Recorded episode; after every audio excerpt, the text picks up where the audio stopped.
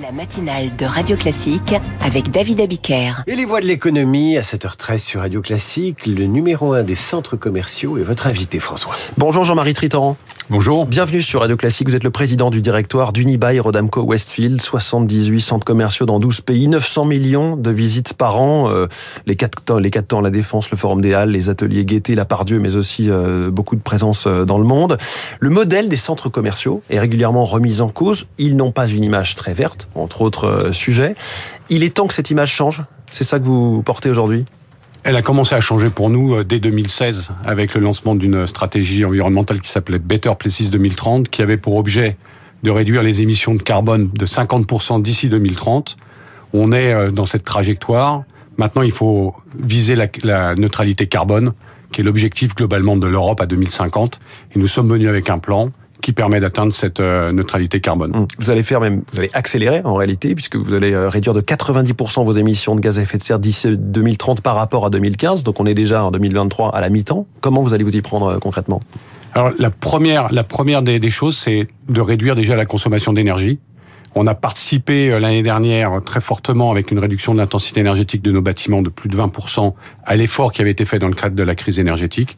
On va continuer pour atteindre en fait les 90%. Ce qui est important, c'est que notre plan est totalement conforme aux recommandations du GIEC et a eu la validation de ce qu'on appelle le Science Based Target Initiative.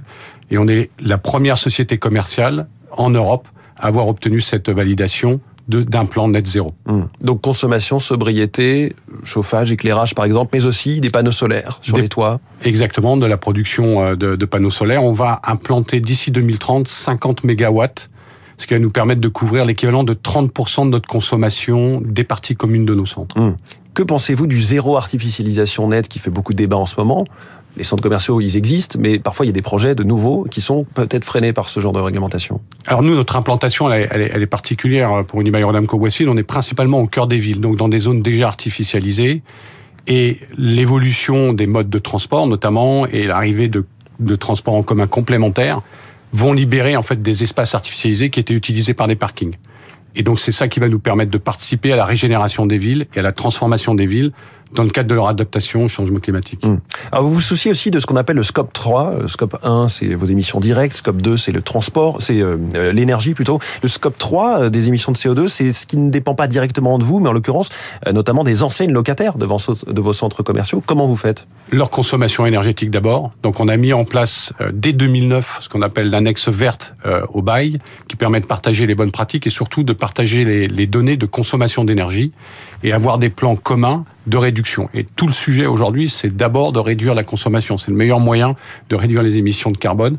Donc ça, c'est le travail que l'on fait depuis 2009. 67% des baux du groupe à l'échelle mondiale ont cette annexe verte et cet engagement de bonne pratique mmh. et de bonne volonté entre les commerçants et euh, le, bailleur. Et c'est aussi éventuellement la façon dont les visiteurs viennent jusqu'à chez vous, les transports? Ça prend en compte, mmh. le scope 3 prend en compte les, euh, les, les transports. 50% aujourd'hui euh, de nos visiteurs viennent par des moyens de, de transport que l'on considère de durables, à pied, en vélo, mmh. en voiture électrique ou en transport en commun. L'objectif pour nous, c'est d'atteindre 60, 62% de, de transport doux pour venir à nos centres d'ici 2050. Euh, Ces derniers jours, on entend à nouveau beaucoup de le fait que le verre c'est cher, la transition écologique a un coût. Vous investissez pour ce plan, qui va payer la facture? Aujourd'hui, l'investissement, il a déjà été, il a déjà été réalisé depuis 2000, euh, 2016. Euh, ce qui fait que ce qu'on a annoncé hier, c'est que le, le, le complément d'investissement euh, est limité par rapport à ce qu'on pourrait imaginer. Mmh. Donc on parle de 20 millions d'euros par an par rapport à ce que l'on a l'habitude d'investir, 90 millions d'euros en moyenne sur ces dix dernières années. Ça va passer dans les loyers des enseignes? Ça va passer en économie déjà, puisque ça va permettre la réduction des consommations génère des économies et il y aura une répartition entre sur cette partie d'économie et euh, sur euh, les investissements entre le bailleur et les locataires. Jean-Marie Tritan, au-delà de cette question ESG, comment se porte le modèle même des centres commerciaux quand on ne cesse de parler d'inflation, de surveiller ses dépenses, mais aussi de parler de seconde main, par exemple? Le modèle des centres commerciaux, il a traversé, euh, je veux dire, le, le, le, test le plus euh, le plus complet qu'on puisse imaginer, avec la fermeture de tous les centres dans tous les pays, partout dans le monde, du fait de Covid. On a réouvert, et on est revenu au niveau de 2019 en trafic, en chiffre d'affaires, et on a même progressé depuis. Sur le premier semestre de cette année, les, à l'échelle mondiale, le chiffre d'affaires de nos commerçants a progressé de 9% par rapport à l'année dernière et le trafic de 7%. Donc le modèle du commerce physique aujourd'hui a fait sa démonstration de sa résilience, mais aussi de son importance pour les commerçants. Mmh. C'est la pierre angulaire de la performance des commerçants. Mais quand on voit une série, euh, une dizaine, même plus, d'enseignes françaises qui ont souffert très durement, San Marina, Camailleux, Koukaï, euh, Comptoir des Cotonniers, Naf Naf et, et autres, euh, que, voilà, vous avez vu, vous aviez vu venir cette hécatombe? Est-ce qu'elle est très française?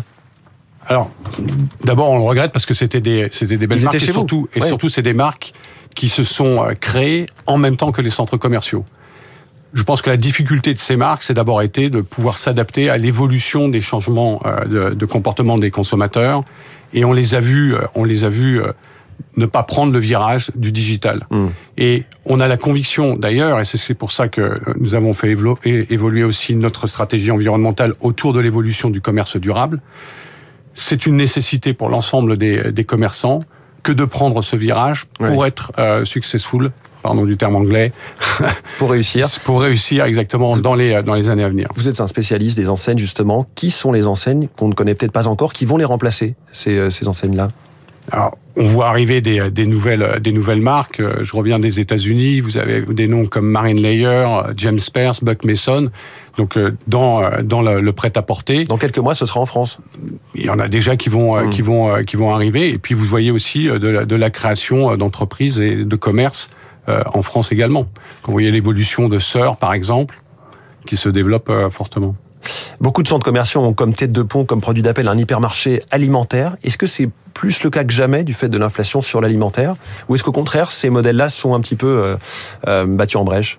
C'est des modèles qui évoluent. La part de l'alimentaire dans des centres euh, comme les comme les nôtres, qui sont dans des centres de destination, a tendance plutôt à se réduire. Ce que l'on voit progresser chez nous, c'est tout ce qui touche à la restauration, tout ce qui touche au loisir, tout ce qui touche aussi au sport que ce soit dans l'équipement ou dans la pratique et qui sont des vecteurs de trafic et d'évolution du chiffre d'affaires positive. Et les marques dont on a parlé, les marques françaises qui ont, qui ont souffert, elles ont parti en, pâti entre autres de l'émergence du géant chinois, de l'ultra fast fashion Shein. Est-ce que vous cherchez, vous, à l'attirer davantage dans le monde physique?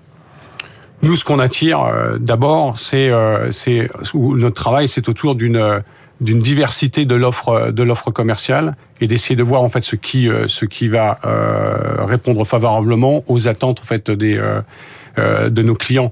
Donc ça fait partie, euh, notamment plutôt au travers d'activités euh, que l'on appelle de pop-up, donc euh, des, des commerces mmh. éphémères pour tester et voir ce qui, comment, comment répondent nos clients. Et vous êtes confiant sur le fait que pour 10 anciennes qui disparaissent, 10 nouvelles les remplacent? En tout cas, change... nous, nous si, si, on parle de nous, euh, le pic, au pic de la crise Covid, le taux de vacances dans nos centres était de l'ordre de 9%. Il est passé à l'échelle du groupe à environ 6%. Jean-Marie Triton, merci beaucoup, le président du directoire d'Unibail Rodapco à Westfield dans les voies de l'économie. Et cette interview est à retrouver sur l'appli Radio Classique ainsi que sur votre compte LinkedIn, mon cher François, de même que toutes les chroniques et entretiens de la matinale de l'économie. À demain, François, dès Radio Classique.